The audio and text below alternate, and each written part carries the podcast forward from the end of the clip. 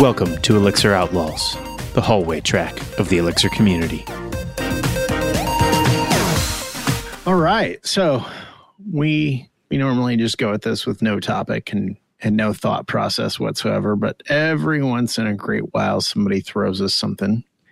And uh, today we I think I think we get to be really excited and and uh, Sean I already shared with him, but and I, I think he, he gets to be really excited too. But yeah, uh, I mean, I'm I'm very t- I'm very tickled about this topic. It'll be great.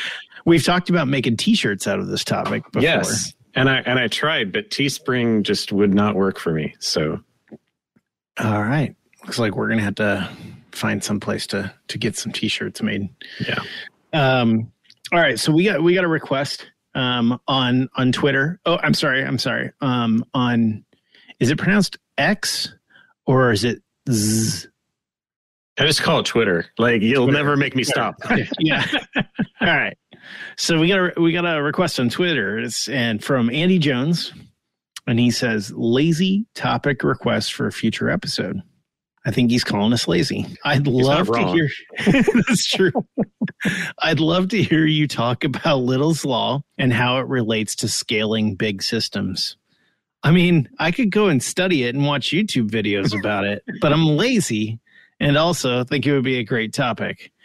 Um, I got excited, said, mm-hmm. We thought you'd never ask. And he yeah. said, I knew you were the right people to ask. And, and then I reminded him that Little's Law is my favorite law. It is it the is, law. It's the law. That's the shirt, right? We should start with like what it actually says, right? Okay. Okay. So, so that's a real simple formula, right? I like to just use nebulous stuff like things. The things, things. in a system is is it's only three variables, right? Yeah, three variables. Yeah. The the things in a system at any point the average really. It's a law of the, averages. Yes averages. okay so let's talk about. we will come back to the averages but yeah. just say let's go with the, the basic formula first. The, the things in a system equal lambda w. Okay okay, uh, okay. for real. The things in the system are equal to their average arrival rate okay times the amount of time that they the things spend in the system. Mm-hmm. Okay, so that's I, I, I want to get one thing out of the way because this I messed up and I've watched other people mess it up a bunch of times. Rate. And and I know what this means. I took enough mm-hmm. physics mm-hmm. in my life to know what rate means and I know what the rate of my vehicle is. And for some reason, when I first looked at this, I thought it was time. No, it's the inverse of time. It's right. Hertz. Right. so, so how I've explained this before is okay. So the things in the system, the average things in the system, like if you want to know how many miles you went, right? Mm-hmm. You take your miles per hour. That's your rate. Mm-hmm.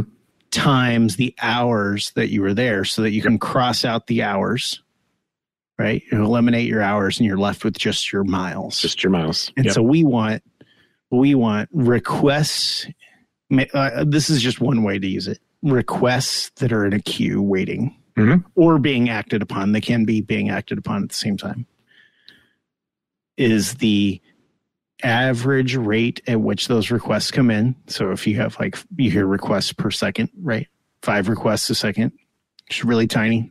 Times how long that something sits in that system. Which on average be, on average. Yeah. That's fair. Fair. Average so, so, um, yeah, I, will stop. I'll stop there. Yeah. So just, just to, to complete the, the computation there, if that, if that, you know, you're getting five requests a second on average, and if the requests you get take an average of 10 seconds, maybe this is like a big number crunching operation or something. I don't know. Uh, if they have on average take 10 seconds, then on average you will have 50 of them waiting or in progress, depending on how you measure that. Right. In the system. So, really simple calculation where I think it gets neat. So, first of all, we mentioned we were talking to talk about averages.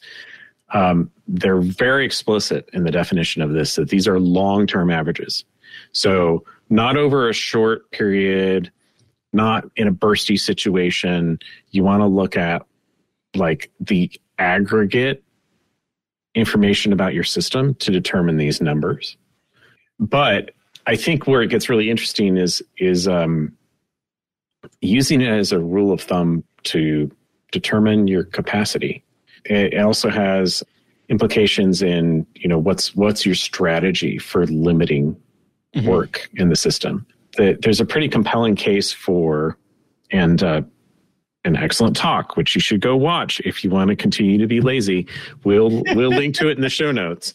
Um, oh, you you better write the show notes then. okay, I will. Uh, well, there's a talk by John Moore, former boss of mine, but uh, it's about it's called Stop Rate Limiting, oh, um, and it's from Strange Loop. Guy.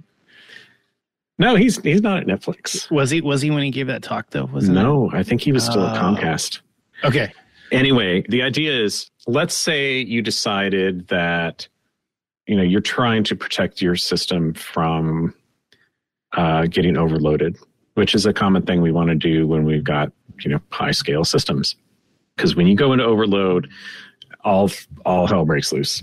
But so you say, okay, let, let's let's put a some kind of like I don't know API gateway with a rate limiter in it. Well, so what you're talking about, if you if you're just doing, I can handle X requests per second. That's my like my peak. What you're limiting there is the lambda. Okay. So so you're saying I'm going to set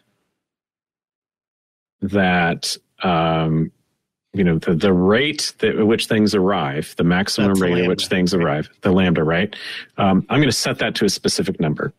Now what that ignores is what if a single request takes a really long time? Mm-hmm. or a set of requests take a really long time and you've set that rate limit at, at a particular level. Well now you don't have and you know your your rate keeps coming at that level, your if those things get long, your number of things in the system is going to grow. Right? So this is that inverse relationship that you get out of that that product. So or it's not inverse, it's it's actually uh, direct in this case, but anyway. Um, so your rate limit is the ratio of how many things are in the system to how fast you can process them. if you're fixing that, then you have to have that ratio be be constant. Otherwise, you are you're going to blow up. So the idea is if something takes a long time because some other part of your system is going slow, then the rate limit is going to not help you because you're just going to grow the queue of things that are happening or you're going to start dropping things. So his argument in that talk was before previous talks he's given um, on the topic was don't limit the rate limit the depth of the queue or the number of requests in flight at, at one time. So this lets your your rate vary. So this flips it so that you're you're doing the thing on the left side of the equation, which is like usually L or N, depending on how how you read it. Right, which um, is the um, num the number of things waiting, right, or in the, within the system, not necessarily within the waiting. system. Yeah, and I, I think that that's this is a reasonable way to go because if you think about how our computers are put together, you have a limited amount of concurrency on mm-hmm. on each on each system, including in in Erlang and Elixir. Um, you know, we we can say, oh yeah, we have unlimited concurrency, but really, you only have some multiple of CPU threads going at the same a, time. Yeah, that's the same statement as like if you're in the cloud, you have unlimited scalability. True. Well, you have unlimited scale, or you just don't know what the limit is. Actually, yeah, it's like yeah, whatever. I've seen the limit. I found it. Yeah. If you ever work on software that processes all voters in the United States in one mm-hmm. day, you will see that limit. yeah. Yeah. It, I mean, it is limited by your pocketbook too. Uh, we have to take that in consideration, mm-hmm. Mm-hmm. or at least your your your employer's uh, oh, absolutely bank account. So so the the idea there being, you know, you can you can s- figure out what a reasonable level of concurrency or queue depth or whatever you want to consider that left hand side of the equation to be, and then uh, if something takes longer, then you you signal to the things sending you stuff to back off like there are lots of ways to to handle this. And like with the things that you have control over is can be limited. But it could be this is what got me to at first was that that average time in the system includes mm-hmm. the time waiting. Yep. so even though we're limited on our parallelization if we can add parallelization we effectively shrink the wait time Mhm. because we can have more things actually in flight instead of just standing in the waiting room it's like a Beetlejuice where they're sitting in the waiting room. He's got that giant number, right? Yeah, it's, it's not so bad. Or like if you, somebody recently brought this up, I think it was Brian Paxton, but like if you're standing in line at a theater, right, and they only have one line open Mhm. and the person at the front is being painful, everybody is sitting there behind it. And one of the ways to fix it, right, is to to set another queue, like another person comes out and starts another line and everybody moves over, or like a lot of retail stores have, they might have a customer service desk, and that's where you send the painful customers that are going to take forever. So you have a Mhm. slow line and a fast line. Yep. And so that's one way that when you when you're recognizing this, you can you can set it up is to say, you know what? If I know ahead of time what the slow requests are going to be, we're going to put them somewhere else on their own. Mhm. And then it just sucks to be you if you're in that line. and, but we'll keep our, our main throughput really fast, keep our L down, keep our average time in the queue down. And that way our arrival rate to that queue can stay high while the Mhm. other one, hopefully the arrival rate to your slow queue can remain low. Yep. Yeah, I think uh, one of the most practical applications I've seen of Little's Law was presented by our friend Jeff Utter, um, and a friend of the show, and uh, local Casey Tope- Topeka man. Topeka man, yeah, Topeka man. but uh, so he he had a problem where he he was running a Phoenix Ecto app, right? Mhm. like so many of us do. Um, and his app was logging a lot of Ecto connection timeouts. Right. Um, and so he's like, well, how, how do, you know, I have plenty of capacity in my database. How do, how do I fix this? So uh, the way he decided to fix it was he measured what was the arrival rate of his database requests. So like how often were they being uh, requests being made to the database, and he measured uh, how long did they wait. So the combination of how long did they wait in Ecto's queue with how long the the request took, and so you know, and he just gathered this from system metrics that they were already recording um, in their monitoring systems, and you take those two averages and you multiply them together and you get here's how big my sh- connection pool should be. And so what what's nice about that for for him was you know at the steady state it's probably going to be fine. If you have a burst of traffic well sometimes things will slow down you know or have to wait longer but there'll also be lulls where most of the connections are not used. But it averages out to be like i mean he maybe have added one above the average. I don't know, uh, just to have the extra capacity. But like, I think that's a that's a practical way you can think about what would I apply Little's law to in my system. Easy one, Ecto connection pool. How Yeah, big do you need to make it? So one one question about that. You mentioned like what he looked at. Mhm. How do you figure out arrival rate in your system? Is another like question that I when I first started learning about this, which is I think your your old boss, the Mhm. that you said mentioned John. Yeah. John. Yeah. He was the second person I ever heard Little's Law from.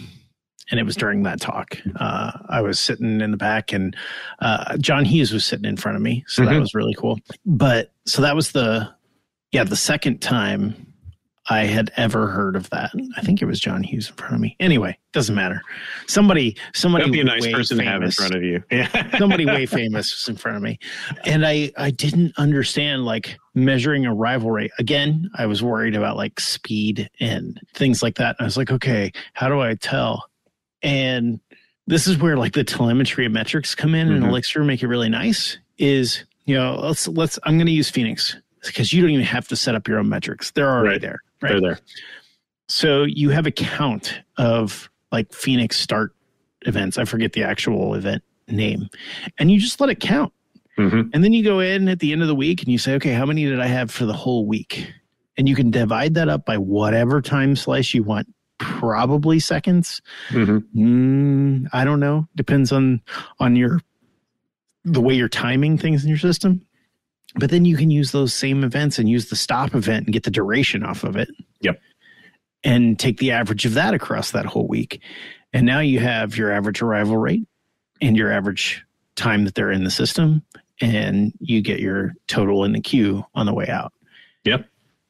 And and the crazy thing is is that what happens when you have two queues in a row? Because we have this all the time. We have one process has a queue, has stuff coming in, Mhm. and it sends something out to another process to get some information from it.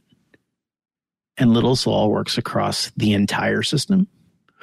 Or you can make two Little's laws, two little Little's laws, Littler laws. littler laws on each of those subsystems.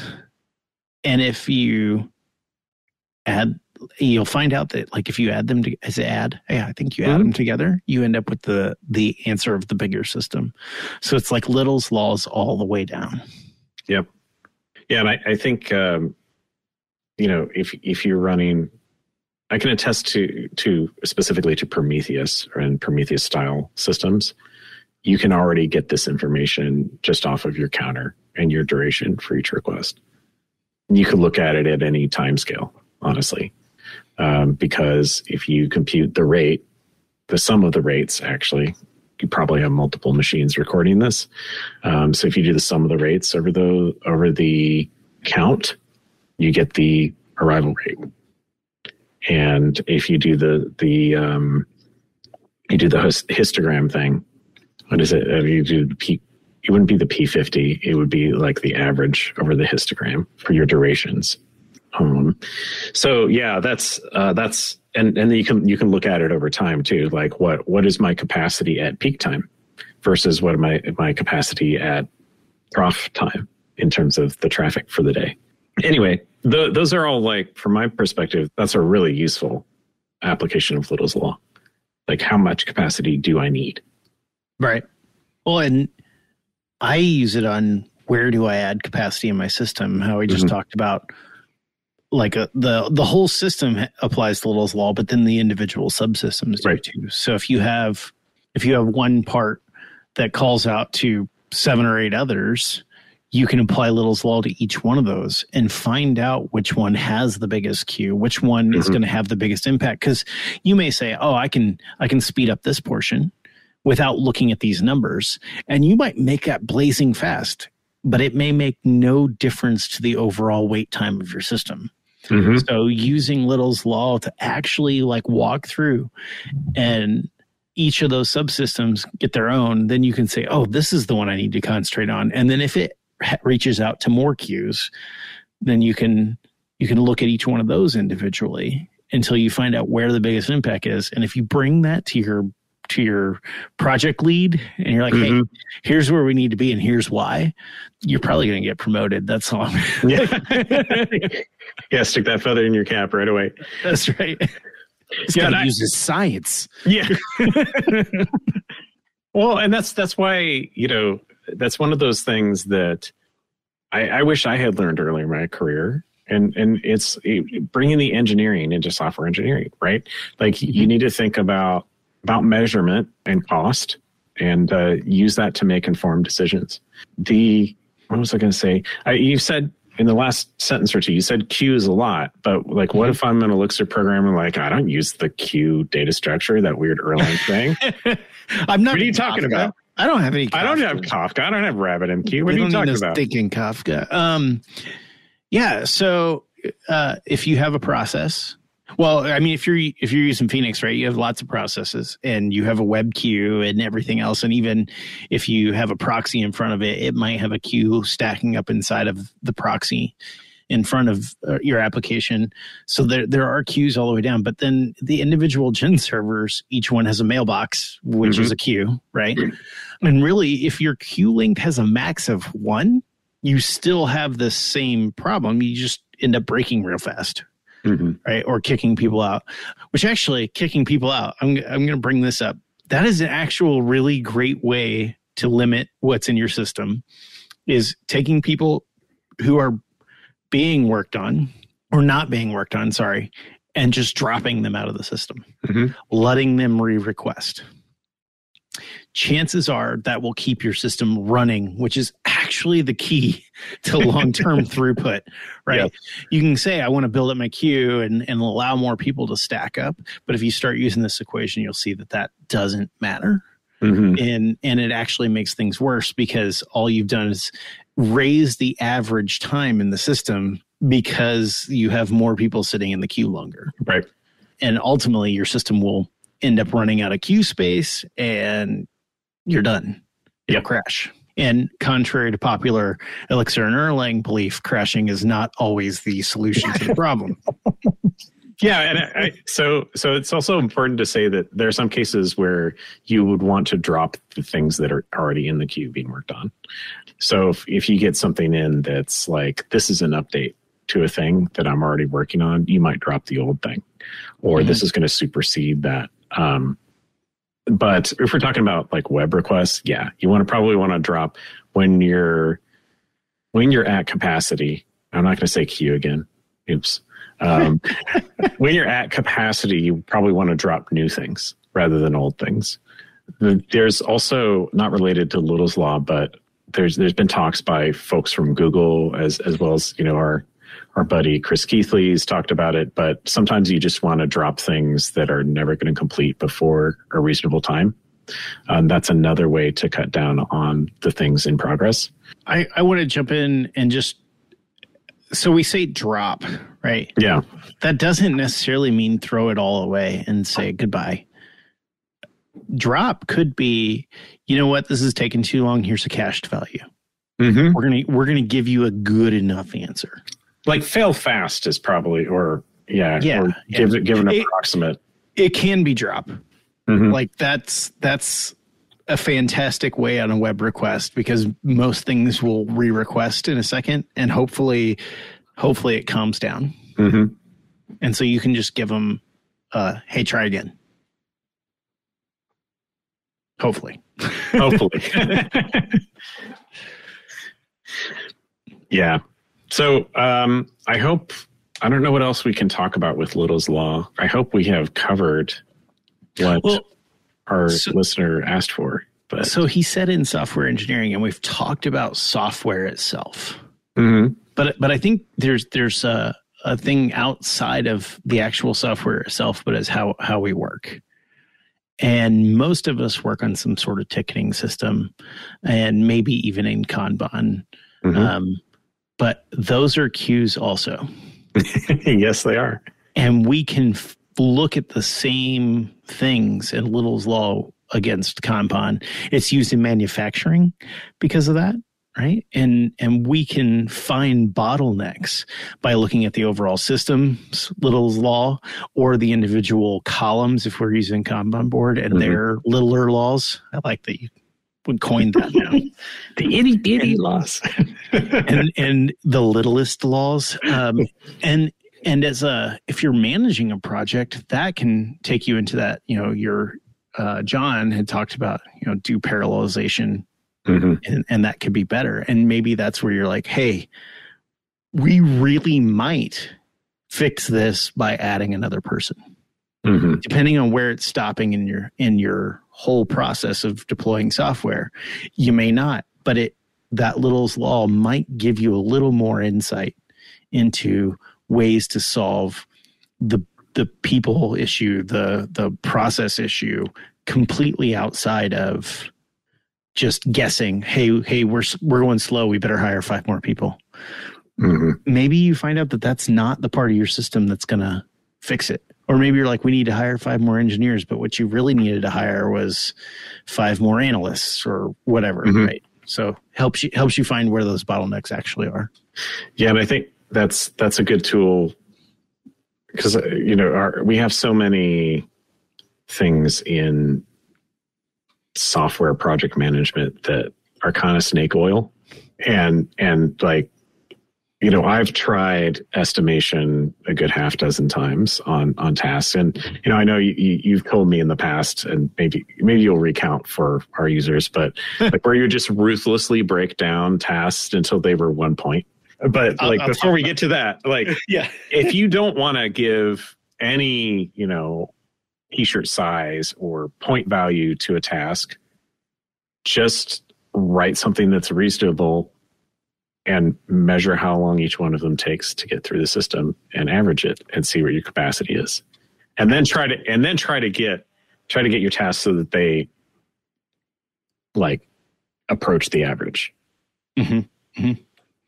And what and then you can figure out what ways can we solve this are there ways that we can make mm-hmm. our tasks take less time and lower mm-hmm. our average? Or do we need less tasks in our system? Or do we need more people to produce, get through those faster? Yeah, yeah. Mm-hmm. It opens up a whole world of thought, but then you have numbers behind it. Right. And, and, and not just like fake numbers that people made up because they, they felt right. good. Yeah. uh, okay. Stories, story sizes. Story time. Okay. I feel like so I have never and I've had people tell me, "Oh, I'm really good at estimating. Look, let me show you." And I look through their their history of their estimations versus what they get done, and nobody's good at it. Mm-hmm. I'm just going to go out on I I don't like to say never, ever, always. Um, if I do, it's usually a mistake uh, because I don't really mean always or never. Nobody is ever good at estimation. Period when it comes to software. If you are, it's because you're building the same thing that's been built and you're building cookie cutters. Mm-hmm. There are, I know people who build homes that they go into a neighborhood and they build 10 homes that are exactly the same. And by the time they're done with four of them, they can tell you to the day when they're going to be done or really close to it.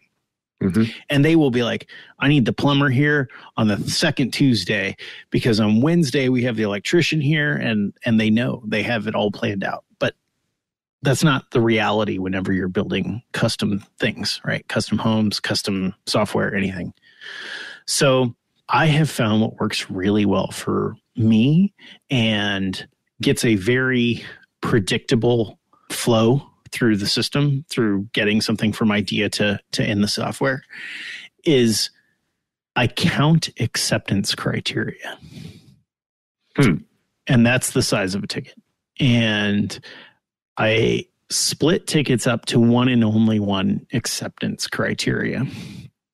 And what that does is it allows first of all as as a developer I can focus in on what that one acceptance criteria is. And if I run into something that is a different another acceptance criteria that I realized that we never captured, I just add that back into the queue somewhere and mm-hmm. maybe in the like planning before planning or whatever. But I just throw that back and I continue on where I am. So that um, handles the whole like unexpected scope creep problem. Right. And it gives a chance for the team, the business, the users, everybody involved to say, you know what, that one thing we don't care about, or we do, and and decide where it goes in the priority. So that's mm-hmm. like another added benefit, I think. But the QA, they love it usually, even if it's like other developers doing QA, because mm-hmm. they can focus in on that one acceptance criteria. Right. It's, it's, there's nothing nebulous about it. They know exactly what it is. And it gives them a chance to sit back and think about how can I explore the edges of this? What are the weird things that somebody probably didn't deal with in this? Mm-hmm.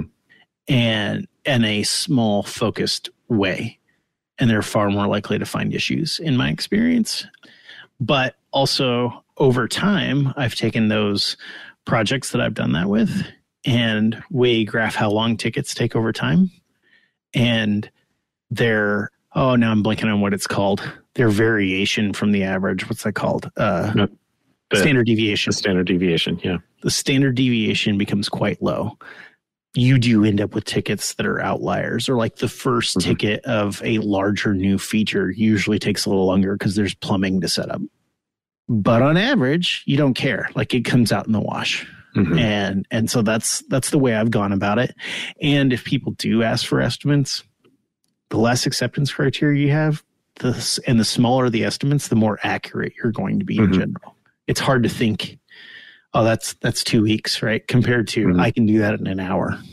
So, so does that put uh, a lot of the responsibility then on you know the project lead, the product owner, et cetera, the customer, whoever it is, um, on making those acceptance criteria really tight and focused? I think it's everybody on the team's responsibility, really. So, you know, a lot of times things come in from customers, and you might have analysts that work on it and try to try to tease out different things. Um, and I think this is actually where epics versus stories come in Mm-hmm. and and you have like the larger epic that says these are all the things that we need to do under it and then those stories at each level that it comes through people should think about is that are are all these acceptance criteria is this it? Can any of these be made smaller? Should they be made smaller? Is this really one? Because there's some some stuff where the acceptance criteria you're given seems like one acceptance criteria. Uh, a user can create an account. Oh, really? uh, do they have a password? That does that Well, include? Does that include an email confirmation? Does that include, you know, like how they're going to log in? Like, there's all kinds of things that that go Mhm. into someone being able to create an account. And to me, that would be at that epic level, and we start to split that up into what the individual acceptance criteria are and sometimes the first one is again takes a lot because there's some Just the plumbing, that needs to get Yep. yep but but then the rest of them fly by. And you can parallel that work after that first one. You can typically multiple people can can work on individual pieces of this acceptance criteria instead of putting it on one group working on one ticket right? Mm-hmm. and whenever you, and you give the opportunity for people to prioritize in that really small manner which often actually leads to some of those acceptance criteria ending up being thrown out because somebody will see a working system with three of the six acceptance criteria and they'll go you know what this is perfect we don't need more right now because we have these other four things that are way cooler than password validation that we're going to work on. And we don't need password confirmation anyway because we're getting ready to email them Mm-hmm. and you've already done that part. So let's just not even implement confirmation. And I know everybody out there is like, but confirmation is really easy. Yeah, I know it is. But whatever, you save 30 minutes of everybody's time testing it. And like across the entire board of getting that delivered, you save an hour that you get to go work on something really cool, like changing anonymous functions into data structures that you can optimize. It's another talk. I don't think that's a Little's Law thing. no. or Little's law problems. You can you can work on big problems instead of Mhm. password confirmation. Or the biggest here, I, I, I this is always my example is password confirmation and password reset. Like once I have password reset, I don't need confirmation. Yeah. Yeah. As I've confirmed your email address, which if I didn't do that and you have the wrong email, you're probably not going to type it right again anyway. And if you typed your password wrong, reset it. Cool. We've got our email system up. We've got our person logging in, and we have a way for them to fix their password when they forget to write it down on that sticky note on their monitor at work. The best password manager ever. That's right. Especially if you work in a bank. Just Yeah. letting you guys know if you work in a bank, write your password on sticky notes cool. and then let us know where you work.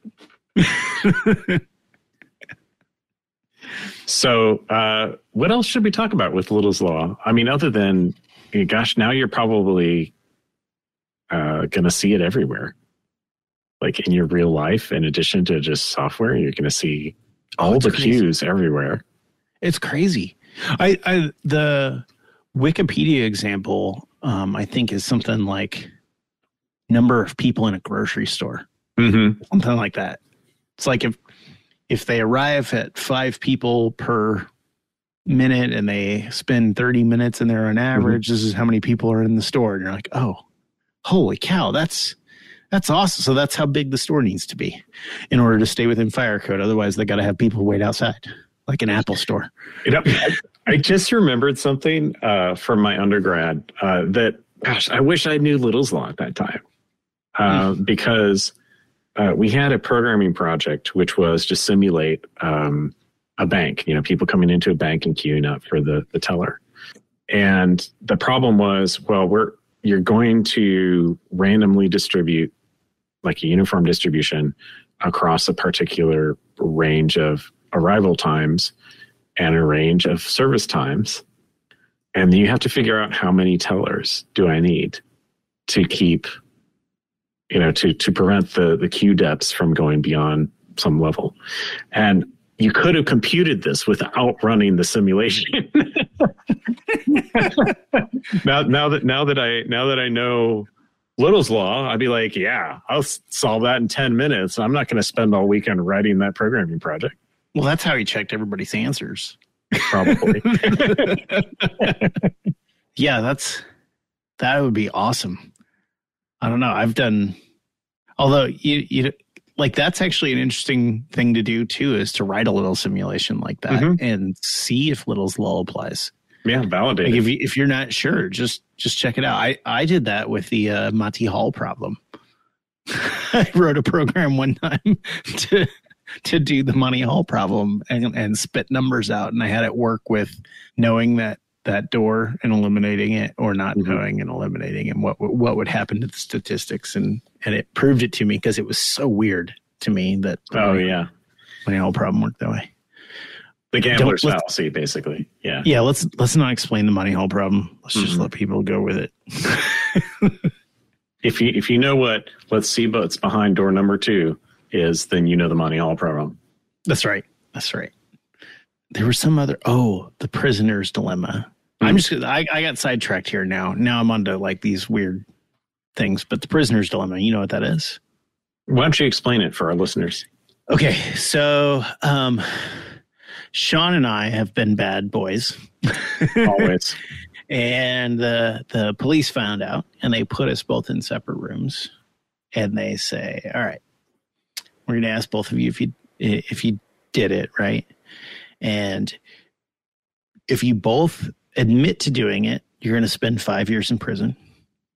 If one of you if you both say no, you didn't do it. I don't remember this exactly. Do you remember? Dang, this can be bad explanation.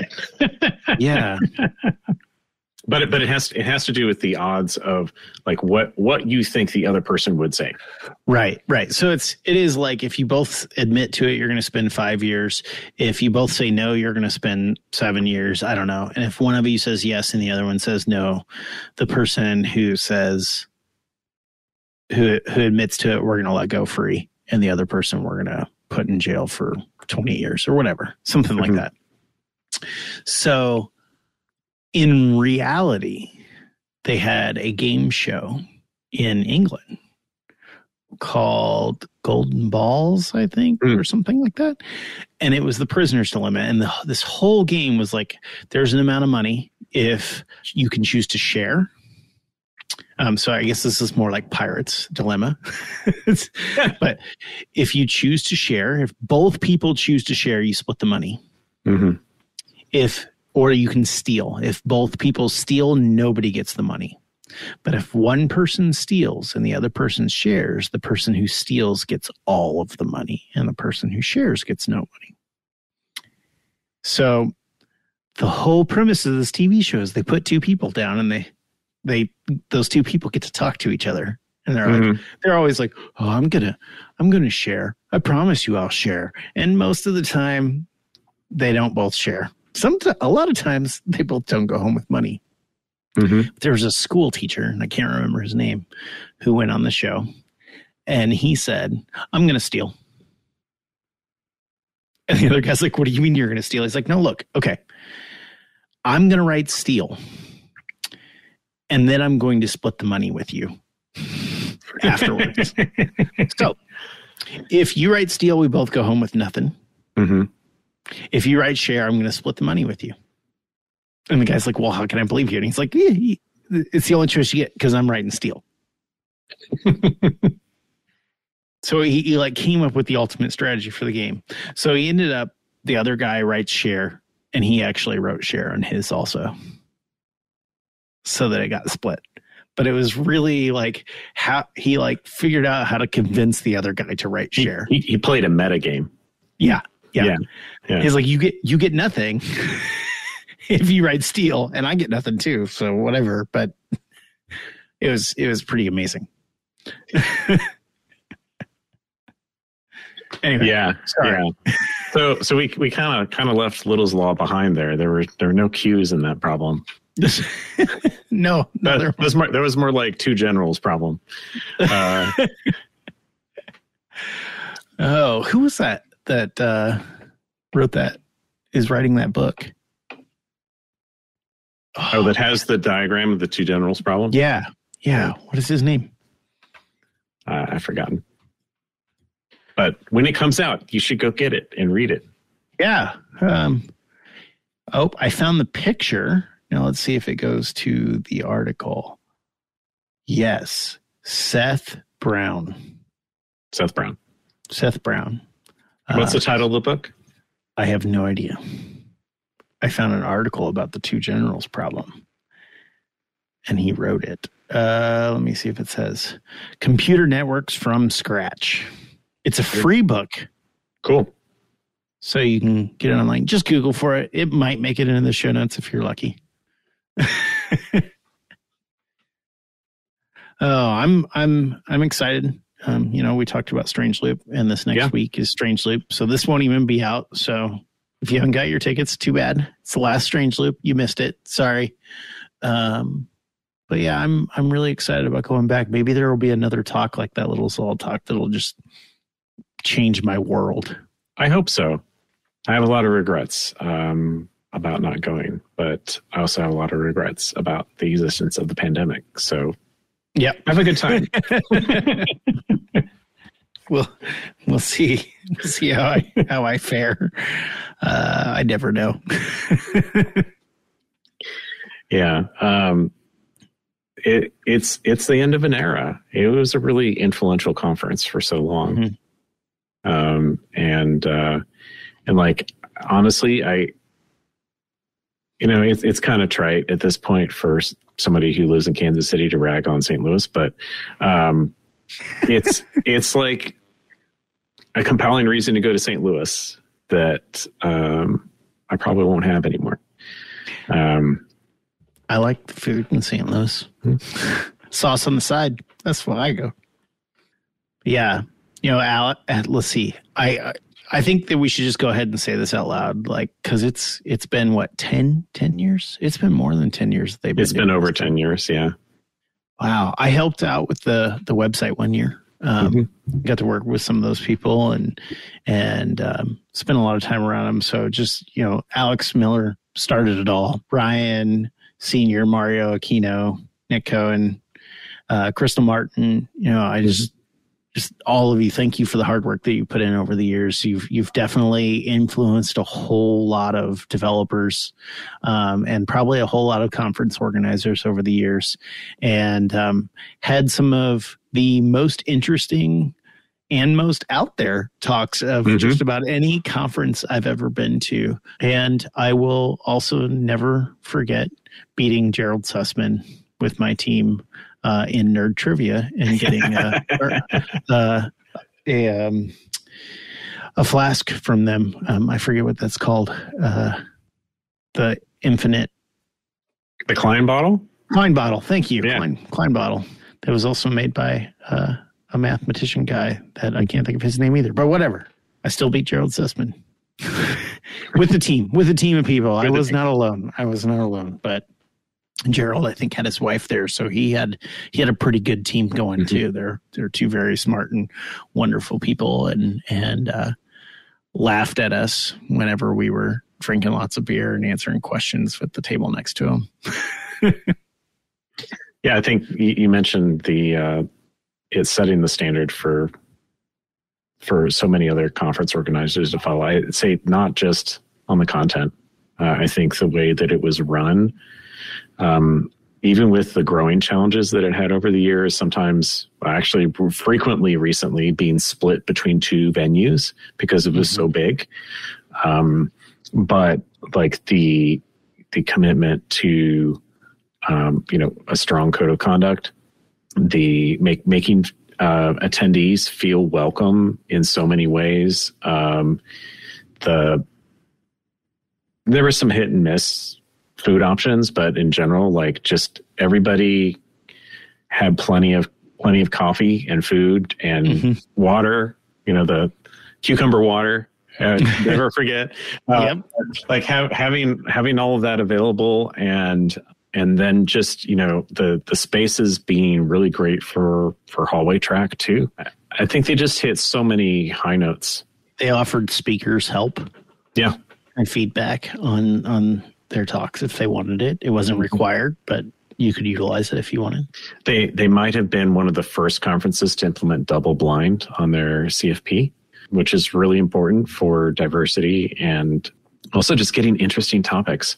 Like it's it's so easy to become biased just by oh somebody's name is on it, who you know, yep, yep, or who who is famous, um, and not having that gets you really really interesting program. There, yeah, it's pretty pretty wide breadth of of things to that that they talk about, and and I think that's what always made it really great.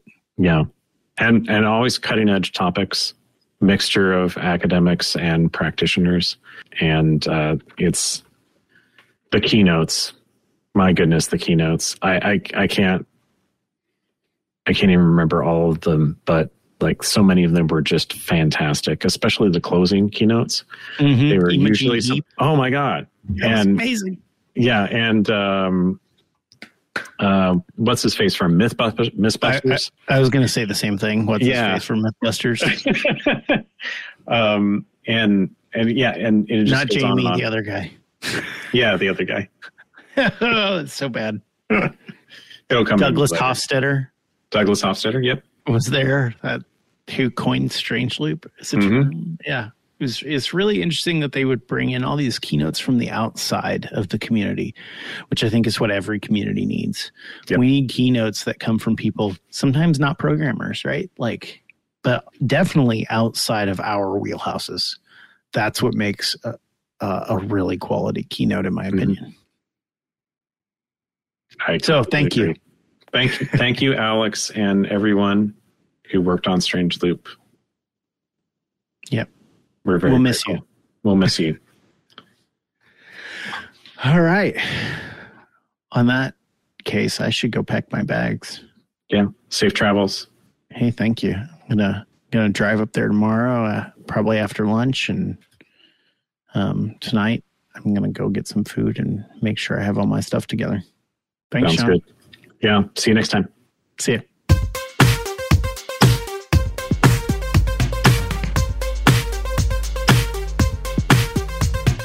Elixir Outlaws, the hallway track of the Elixir community.